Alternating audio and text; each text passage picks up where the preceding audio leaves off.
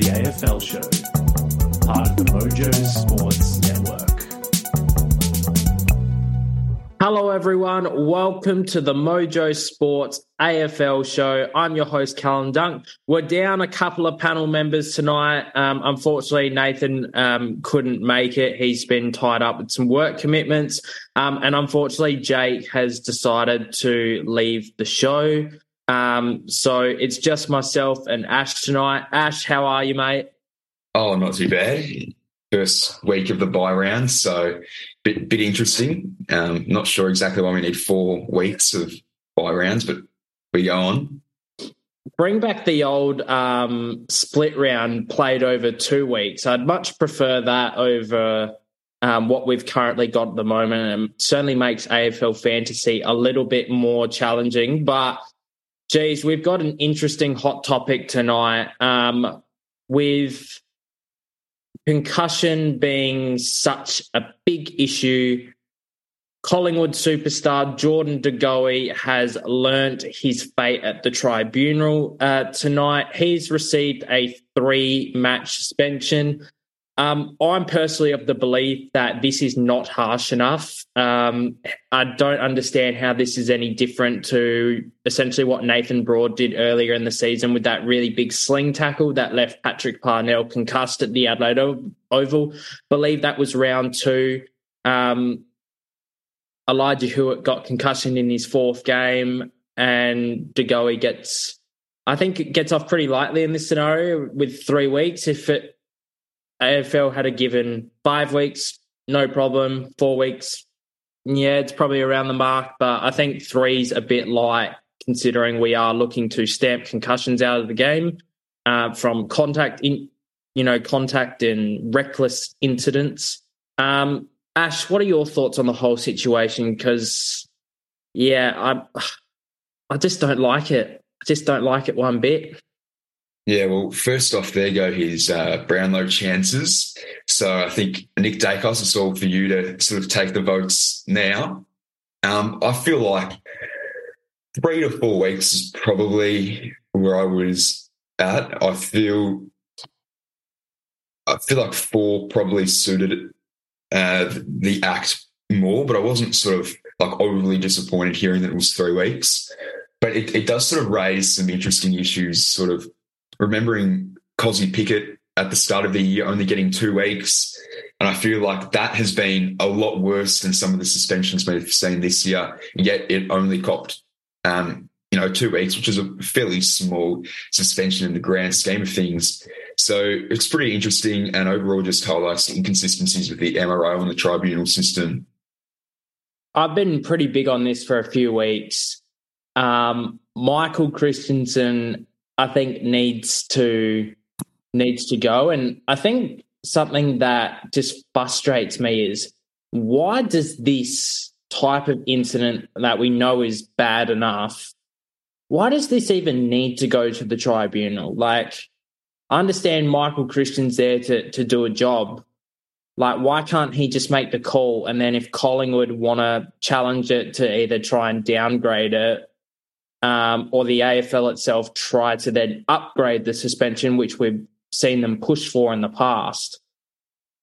What is the point of Michael Christian if he refers a you know, essentially probably a third of his incidents to the actual tribunal itself. What are your thoughts on that, mate? No, I, I agree on that. And it's kind of funny because they originally had the, the sole match review officer for the whole purpose of having a bit of consistency and, and sort of the same view on, on all cases, but it's just created even more inconsistency. So I think that they really um, need to have a look at this again. And I brought it up a few weeks ago when Andrew Dillon was sort of announced as the the new CEO to replace Gil McLachlan, that he's had a background in that sort of legal sector. So he would know a bit about uh, the tribunal system in the AFL and the MRO and everything about that. So I hope that he makes some changes when he uh, takes over Gil McLachlan next year because it's definitely a bit of a system that needs a review, definitely. Oh, we could talk about the the MRO, De Goey for a bit longer, but I think the other issue that came out of this game was West Coast's response to De Goey's actions. They were more verbal on Twitter than they were in the game. Um, you know, if it was, you know, Collingwood, you know, you see the way that they go and protect Nick Daicos when he's just getting a bit of push and shove from what was it, Ryan Clarke a few weeks ago from the Swans. West Coast didn't even fly the flag in this scenario. And I think it just says a lot about where this club is at at the moment. Um, Dom Sheed came out and said, you know, um, oh, I didn't see it on the day, but, you know, I think after looking at the vision, I think it deserves a month or two on the sideline. Like, I'm not going to lie, that's a bit of rubbish from from West Coast and West Coast with their social media. Apologies to West Coast fans, but um, if you don't stand up for your teammates, I think it says a lot about the way that you're going as a club. Um, yeah, it's just some of the, the things that we've seen on social media. Um, and then they've just backed down from some of the comments that they've made on social media as well. So uh, a bit inconsistent from West Coast there. What are your thoughts? No, I completely agree with you. Um, and sort of, I feel like a, a, lot of, you know, obviously the main reason why they had to take it down was from the, the, the uproar that was coming from the Collingwood community more than anyone else. I think most sort of neutral supporters were pointing out the fact that it was pretty sort of um, pretty, pretty weird and they haven't really noticed it before, but it wasn't necessarily like they were taking a shot at West Coast for doing a dirty act. But then by taking it down, they've kind of, you know, shown a bit of a weaker side. And, and like I mentioned, you know, most of the uproar was from Collingwood supporters. I found it actually funny how that sort of linked pretty, um, pretty weird. I'm not sure how closely you followed along, um, count to sort of what um, the, the, Collingwood lawyers were sort of using in their defence during the tribunal hearing today. But some of the stuff they were saying was, um, I've got the quote here: the publicity and the comments that have been made it adds to the punishment. Where they sort of were saying that the outside noise from the community, um, you know, should reduce the ban from from what he's already copped. But I find that funny, just like with the West Coast um, social media post which they made, half the noise was coming from Collingwood fans themselves so it, it just felt a, a, really weird kind of situation from both parties. And I think there's, um, yeah, weird, probably the way to describe. I'm not sure much else to say. Yeah, and I think it just highlights the problems that West Coast have got on going on at the moment, and um, you know, I think it just it's a big blow for Collingwood as well with the King's birthday now, the King's birthday coming up you know, next Monday. And it's a big game against Melbourne. You know, Melbourne aren't exactly setting the world on fire, but this suspension to De certainly evens the odds with the likelihood that Clayton Oliver will be coming back in um, in for Melbourne. So it should be a cracking contest on on Monday. Let's talk about some of the results from the weekend. Unfortunately, your Blues um, continue their inconsistent form, to put it nicely. Um, my Port Adelaide boys ended up getting a win over Hawthorn. Um, basically, a game that was over by quarter time, and Port Adelaide should have put them to the sword by 100 points at least. I do give Hawthorn some credit. They did play a lot better after half time, but I think Port Adelaide should have put them away and missed an opportunity to put them away by 100 plus points and gain some percentage, which they very much needed. Um, I thought it was a cracking game on Saturday night as well between the Western Bulldogs um, and Geelong. Um, I just thought it was a good contest all the way through. And um, Gold Coast really surprised as well, you know, being down by 35 points at one stage uh, and then being able to, you know, win over the Crows, who I considered a, a reasonably competitive team at the moment, you know, able to get up over the Crows by 25 points in Darwin, which is, you know, essentially become their second home now. Apparently they're four from four from four wins from four games in Darwin, which is quite incredible. Um, and then on Sunday, another cracking Sunday of footy with the Giants and the Tigers. The Tigers getting up by six points, uh, and Essendon very much getting out of jail against um, North Melbourne, who I think North Melbourne will be just itching that they didn't get those, you know, two wins. One against Sydney and the one on Sunday against the Bombers. So, what are your thoughts about the weekend, mate? And was there anything that you particularly liked?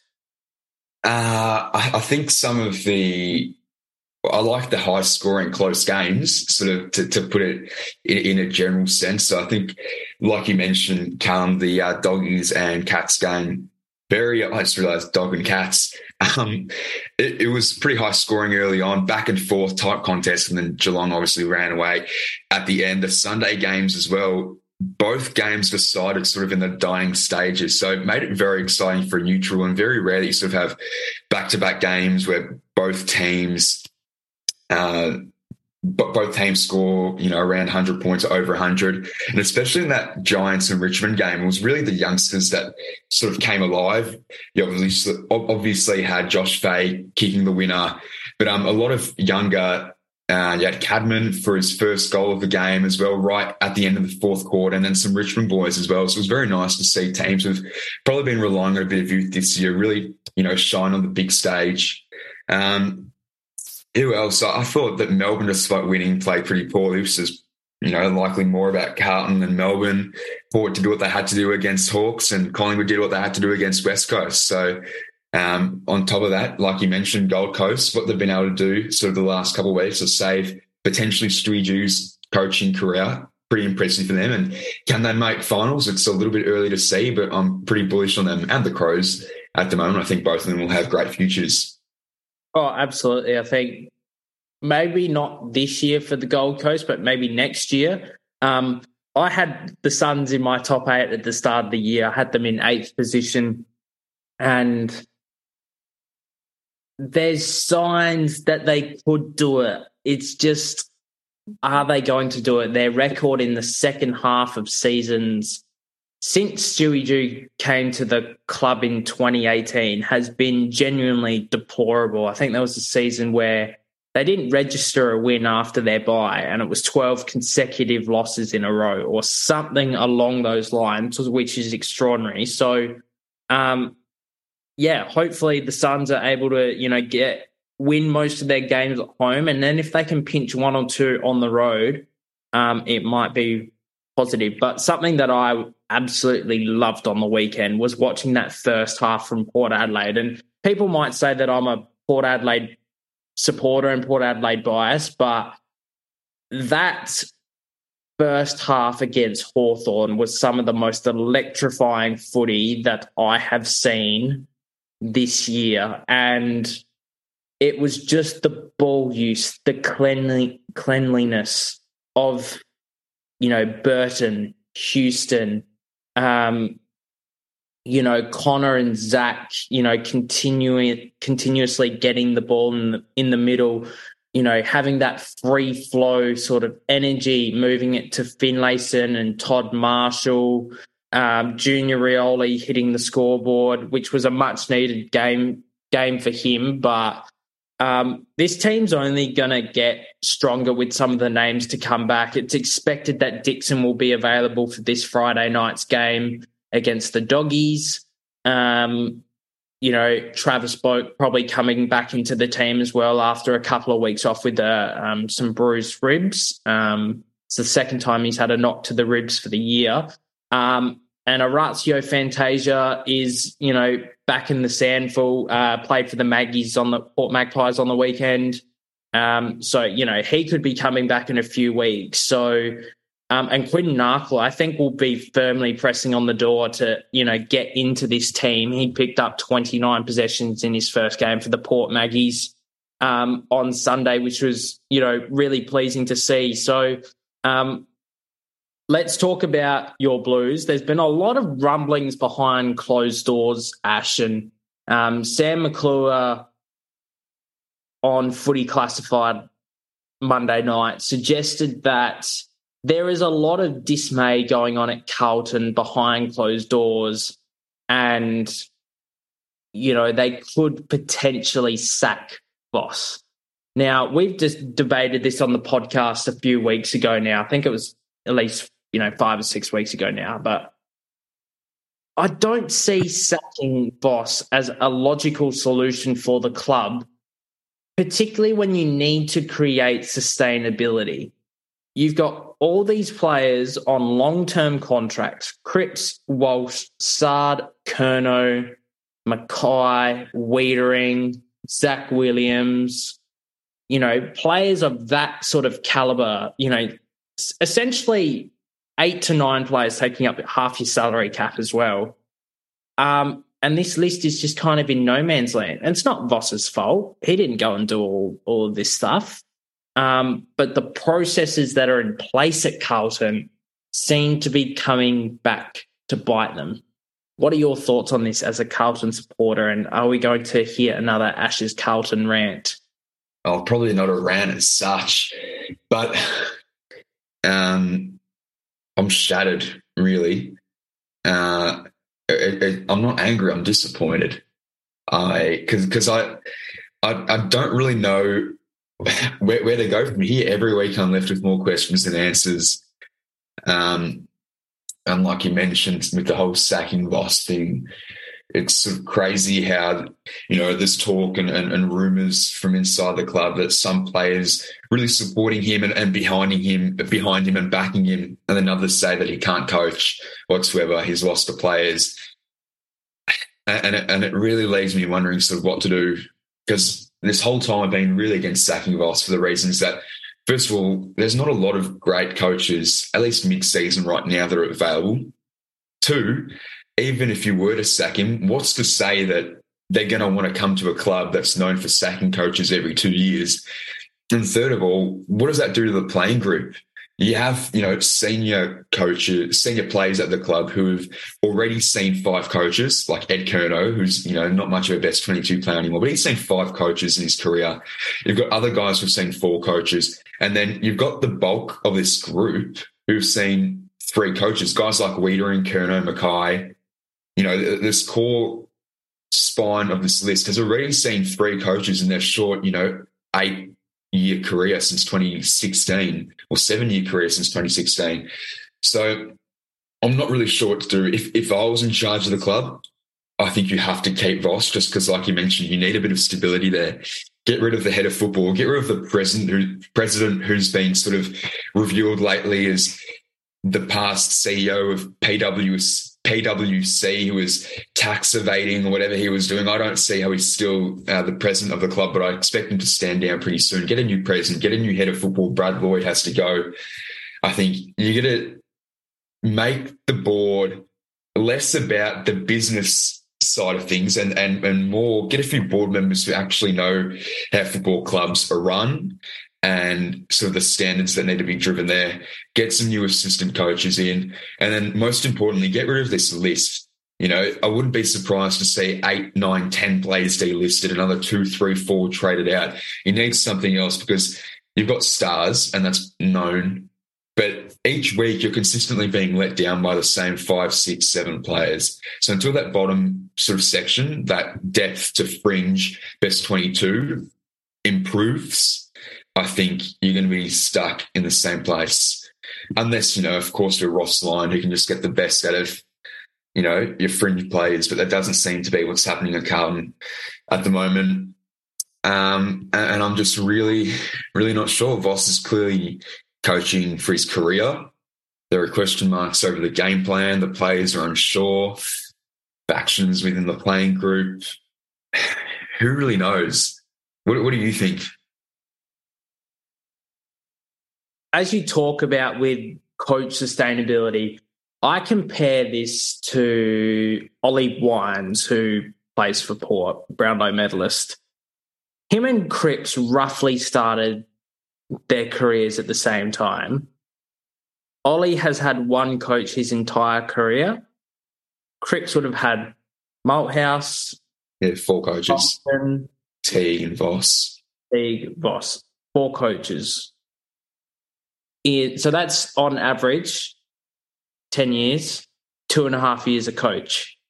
So it's it's not, you know, you gotta get the top of your your house, the top of your hierarchy in order, and it's gonna just flow. Like I know how you feel. I remember like, you know, going to the dark days of AAMI Stadium where Port Adelaide used to have the tarps to to fill up the seats, never tear up the tarps instead of never tear us apart. Um, And those were really dark days as a footy club. 14,000 at um, AAMI Stadium, Footy Park. You know, it was just depressing, not get knowing what you were going to get from your team. Um, and every club does go through these ups and downs. So I do sympathise with Carlton and more just sympathise with their supporters because it's been going on since essentially 2002, 2003 with, you know, the salary cap scandal essentially that that happened. So yeah, it's just I don't know what the next step is. I don't think sacking your coach is going to do anything. Um, I think your list management's a problem, as we've talked about before. Um, but yeah, you got to sort everything out at the top, and I feel like that's going to filter through um, to to the performances on the field. So, um, we're can I say we're, we're one win ahead of Hawthorn, we're two wins ahead of North Melbourne, and we're three wins ahead of West Coast. When you look at it like that, it's very, very, very grim reading. So it's um, we're, we're, closer to 18th than we are to the top eight, and that that kills me. That really kills me. And it must kill the players as well if they even were to care about that. So clearly, doesn't look like they're caring as much as supporters. I think something that the club should consider would be almost trying to do like a mini reset and it's essentially the Port Adelaide Carlton show tonight. Um, but end of 2018, Port missed out on finals. They made the bold decisions to let Chad Wingard go, who was a contracted player at the time. They also allowed Jared Polec to walk to North Melbourne.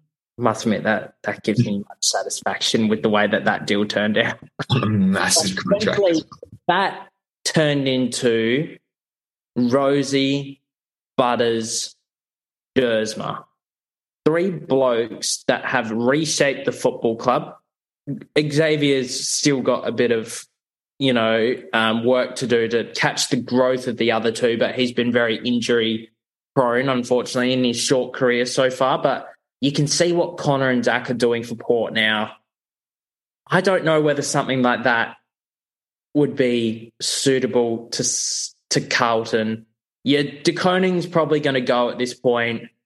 Do you look at trading someone else who is contracted, got some currency to get you another top 10 pick? If you could get two top 10 picks, potentially three first round picks, how much of an impact could that have? We see what um, Ollie Hollands has, has done in his first 10, 11 games of footy. He's been really solid for Carlton could something like that just be like a little mini reset that they need to take it forward? What are your thoughts? I don't think we have any players with currency because I feel like, I mean, I don't remember who it was that, that brought it up.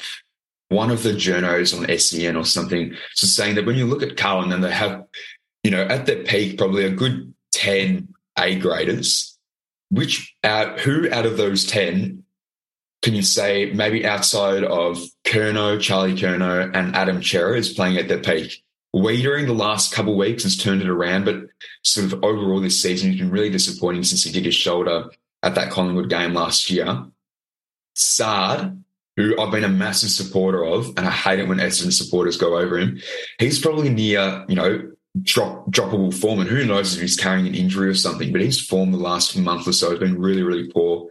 Sam Docherty as well who, who I feel like, you know, Voss made the move over the preseason, sort of give him more midfield minutes, but it sort of backfired because it means that Paddy Dow's stuck in the twos. It means that Matt Kennedy's been playing off halfback, put Sam Docherty back where he won his All Australian, back to halfback, because right now he's not playing at his peak. Zac Williams, potentially an A grader, but we haven't seen it because he's always injured. Cripps, not at his playing at his peak right now. Hewett last was probably the one of the better recruits of the year. Definitely not playing like it this year. Walsh not playing at his peak either this year. And then sort of Harry McKay as well, not playing at his peak either. So you, you got so many of these A graders or potential A graders who just aren't playing at the level and potential which we know that they have. which you know obviously you can't just blame it on the A graders because as I mentioned, it's the the bottom tier of players, which is really where the, the breakdown is happening. But I don't feel like there are a lot of players with currency right now, or if they even were to have currency, it's sort of buying high, selling low. If you, if you get where I'm sort of getting at, you're, you're not selling them at a point where they've got all their value. So I don't, I don't really know, to, to be honest. I don't know if Mitch McGovern potentially has some currency, but it doesn't really seem like it. I, Um, wouldn't, I wouldn't think so. Just with the fact that I think he's only played 50, 50 games in five years or something like that. I, and on 800,000. Um, so if Carlton re sign him, I would imagine that um, he would be getting a very low ball offer with a lot of triggers in his contract, like we've seen with someone like Stringer in the past. But um, let's talk about North Melbourne. Now, I know they lost on the weekend, but geez, there were some exciting signs for them going forward. Ben McKay probably played one of his best games that I've seen him play in a fair while. And um, I know that there is a lot of clubs that are looking at him as an option for, for next year. I know Port Adelaide is certainly one of them. Uh, there would be a few other clubs in Melbourne who are sniffing around, but the midfield, the future midfield of Will Phillips, former pick number three, taken ahead of Logan McDonald. Um, you know, also George Wardlaw um, and Harry Sheezel. That's your future midfield right there. Um, I know Tarryn Thomas played on the weekend, and I thought for his first proper game back in the AFL system, he looked quite clean. Um, he was able to get in and in and around the ball with a couple of injuries to to Simpkin and and Greenwood. Um, I know that North Melbourne are not going particularly great, but you just see little bits and pieces there that you should be optimistic about if you're a shin boner. What are your thoughts? No, I agree. And you sort of touched on their midfield, but I thought the thing on the weekend which really impressed me, apart from the midfield and Ben McKay, who, like you mentioned, probably played his best game for the year, was their forward line. See Cam Zurhaar, who had four goals and nine score involvements. You saw Nick Larkey, who had five, well, you know, wasn't had a bit of a Harry McKay type game, kicking three behinds, but he had five shots on goal. He had four contested marks. And then you've got a bunch of the young kids around them who are, you know, smalls at their feet. So I think it's pretty impressive. I rate their list a lot higher than some of the teams above them on the ladder.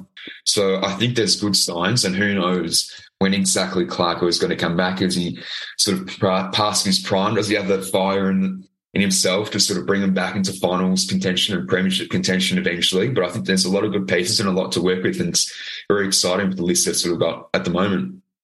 I think the only area that will let North Melbourne down at the moment is their defence. Um, McKay hasn't been in the best of form, but you know played a solid game on the weekend. Um, I personally don't see the value in playing Aidan Corr that much for North Melbourne. It's not like I don't think he'll ever be in their next premiership, um, and on a lot of money too. So that's probably why. But you know, just probably lacking some of those key defenders, just someone who can play like a little little lockdown small defender sort of role. Jack Ziebell's very um, admirable in the way that he does play on those tools sometimes, and he's very much outsized. But yeah, it's um,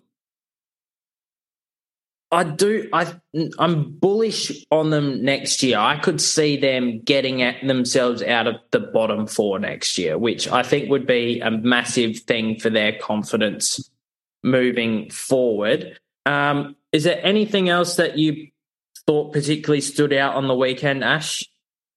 Uh, about the North game, or in general?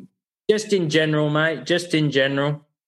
Uh, well, I admire West Coast's um, West Coast. What, what's the word I'm, I'm looking for? Endeavour in the first three quarters before it sort of fell apart in the fourth. I thought you know, the inner Carlton supporter and Collingwood hating me was sort of hoping that they could pull off an upset just like they did last year. But obviously, even though Collingwood too good for them, uh, not much else. Just back on that um, Essendon North game. What have you thought of Griffin Logue so far this year? Because he's sort of a, a, decent, not a big name recruit, but he, he's sort of up there.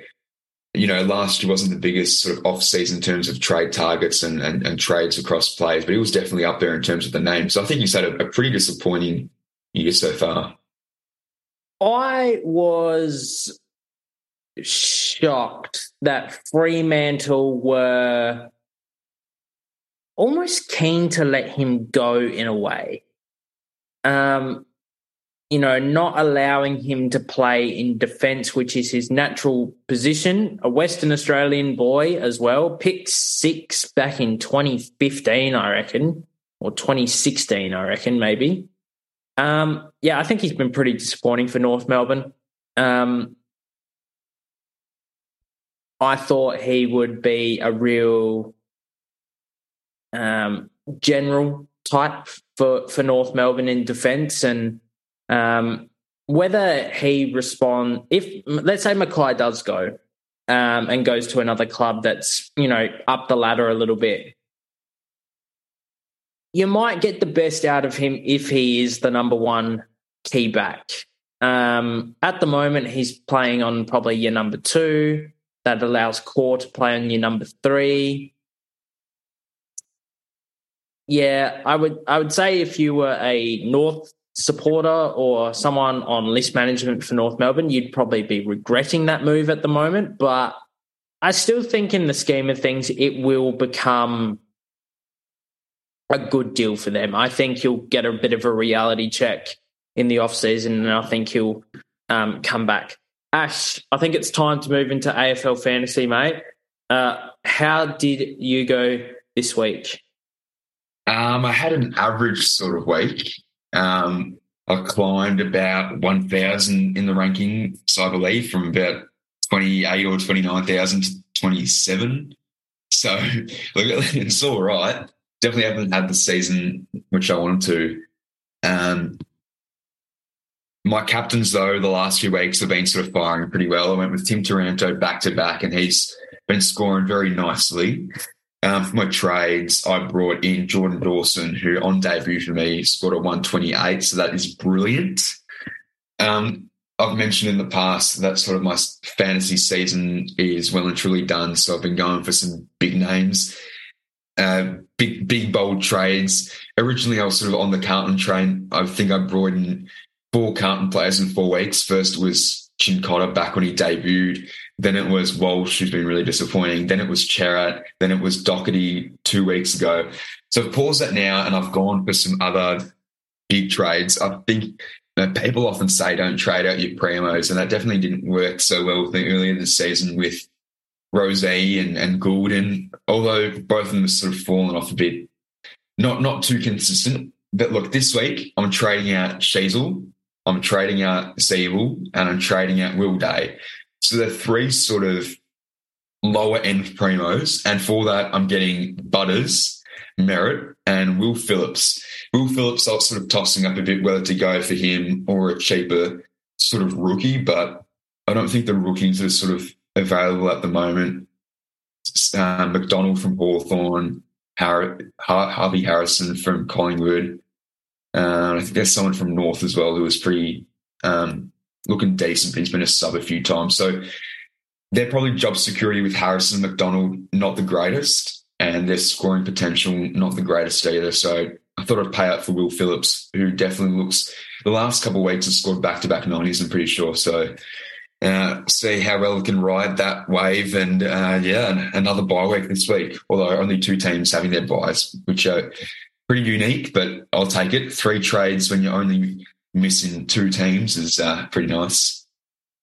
Yeah, I uh, managed to get 1843, which I feel like's okay. It's not great. Um, my ranking is overall ranking is 13,000. Um, so it's not shocking. It's still not great either. Considering I was in the top 1600 after round one, I should have retired after that point. But um, yeah, defense was good with Daicos and, and Dawson um, both turning up. Um, I chased the break even game and I actually brought in Dylan Williams a few weeks ago. Um, and that's working out well. He got a 78. I, I know it's against Hawthorn, but still take a 78. Um, I think she, you're right. Sheezel is getting to his price ceiling. So um, when his bye week does come around, it will probably be um, see you later to Sheezel. Thanks for, for all your hard work that you've done so far. Uh, I put the C on Zach Merrett, and that worked out a bloody treat. Um, Worpel got an 82, which I'm happy with. Callaghan got an 85, which I'm very, very happy with. Um, Greenwood was on fire until he got a concussion in that game. He was on 49, and I only brought that trade in because I couldn't really afford anyone else, and I was playing the break even game. I think he had a break even of about 14. Uh, so I was looking to chase some cash there. Um, Samson Ryan, he continues to actually, you know, cont- um, you know, scoring a few points here and there. He got a 60, so you know, a little bit extra cash, but then your forward line, Butters 129, Rozee 121, Taranto 130, which you talked about, and Cogs um, has been a pretty consistent former, performer this year. Um, as you talked about, there are genuinely no rookies. I did bring in um, Harvey Harrison. I wasn't thrilled on his job security, but I think maybe with De- uh, going out, it might allow him to stay in the team um, and play more of that forward role. But um, Jamie Elliott could be back for Collingwood for King's birthday. So um, I have no idea what I'm going to do with my trades at the moment. Um, I think it will be more next week when there's, I think, six teams having their bye. Um, that I'll probably look to make some serious changes. Um, probably just try and fix up some of those mid prices. I've been saying that I've been wanting to get rid of Worpel and Callaghan for for quite some time. Um, but someone that I really want to mention, and I gave him a lot of flack when he got a donut and played the entire game pretty much. And that's Bailey Humphrey. Like he has just turned it around the last few weeks.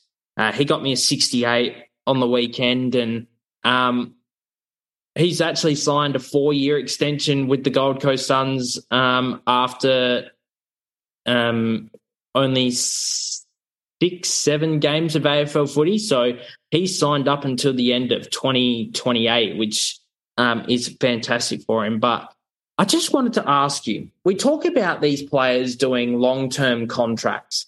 You see Nick Blakey get signed until the end of 2031. Like, he's a solid player. But I feel that is an extremely irresponsible contract. We see what's going on with Carlton at the moment and their long term deals getting them into trouble. And I understand that long term deals are becoming part of the game.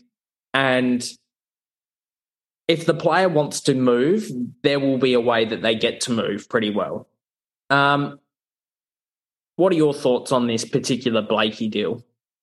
It's probably the rare time when I agree with Kane Cornes, to be quite honest. He's been pretty vocal about his disappointment when clubs sign players to long term contracts. With Nick Blakey, sort of he's had, I know he was, oh, he's obviously been good this year, he's been good last year, but other than that, I think he's had maybe two solid seasons which have been sort of above average. But after that, he's been sort of pretty poor. Obviously, he's still very young. So signed for he still has this year next year. So it's two years right now, plus seven years. So he's locked into the club for nine years, including this season, which is just crazy to think about. So good on him. Uh, but yeah, like you're you're right. It does backfire um, a fair bit. But I think most of the time you see that backfiring when you sign off long term contracts off a trade. If you sort of uh, have already had them in your system, then I'm not too against that. Like in Carlton's case, I'm not, you know, too disappointed that we've got McKay and Curnow and Cripps and Weitering and Walsh on long term contracts, but it's more your McGovern's, Martins, Williams, those types. Um, that have been a bit more disappointing. So look, good on Sydney and Blakey for locking apart, lock, locking away a key part of their future. But yeah, it's a very long time. I say a week is a long time in football. Try eight, nine years. Yeah, it's just like Blakey is a really good player for Sydney, no doubt about that. But he's not. I feel like your big long term deals are for your key forwards, your ruckman more often than not, um, your genuine A grade midfielders, your Petrarca esque, Oliver esque, you know, sort of players. Blakey is a very tall halfback flanker. For the type of player he is, I would not feel comfortable doing that as a club. Good on Blakey, good on his management. I think his management deserves a fair pay rise. And I'm not sure what type of money he's on. Um, but yeah, I just it's a it's a peculiar one to me, to be perfectly honest. Yeah, I agree. Well, I think that is a great way to end our show. Controversial topics with De uh, West Coast not flying the flag for their teammate, uh, Port and Carlton, the Port and Carlton show tonight, and then finishing off with the Kane Cornes long term contract debate. Ash, thank you so much for joining me, mate. Um, always a pleasure to chat footy with you. Same here, uh, Callum. Very nice chat today. Very good. Hopefully, uh, Nathan and, and Tom will be able to uh, join us on the panel uh, over the next few weeks. But thank you so much to those of you who are tuning in at home. Make sure you go and follow Mojo Sports AFL on Instagram for updates about our latest episodes and other shows going on the network. We'll see you guys next week. Cheers.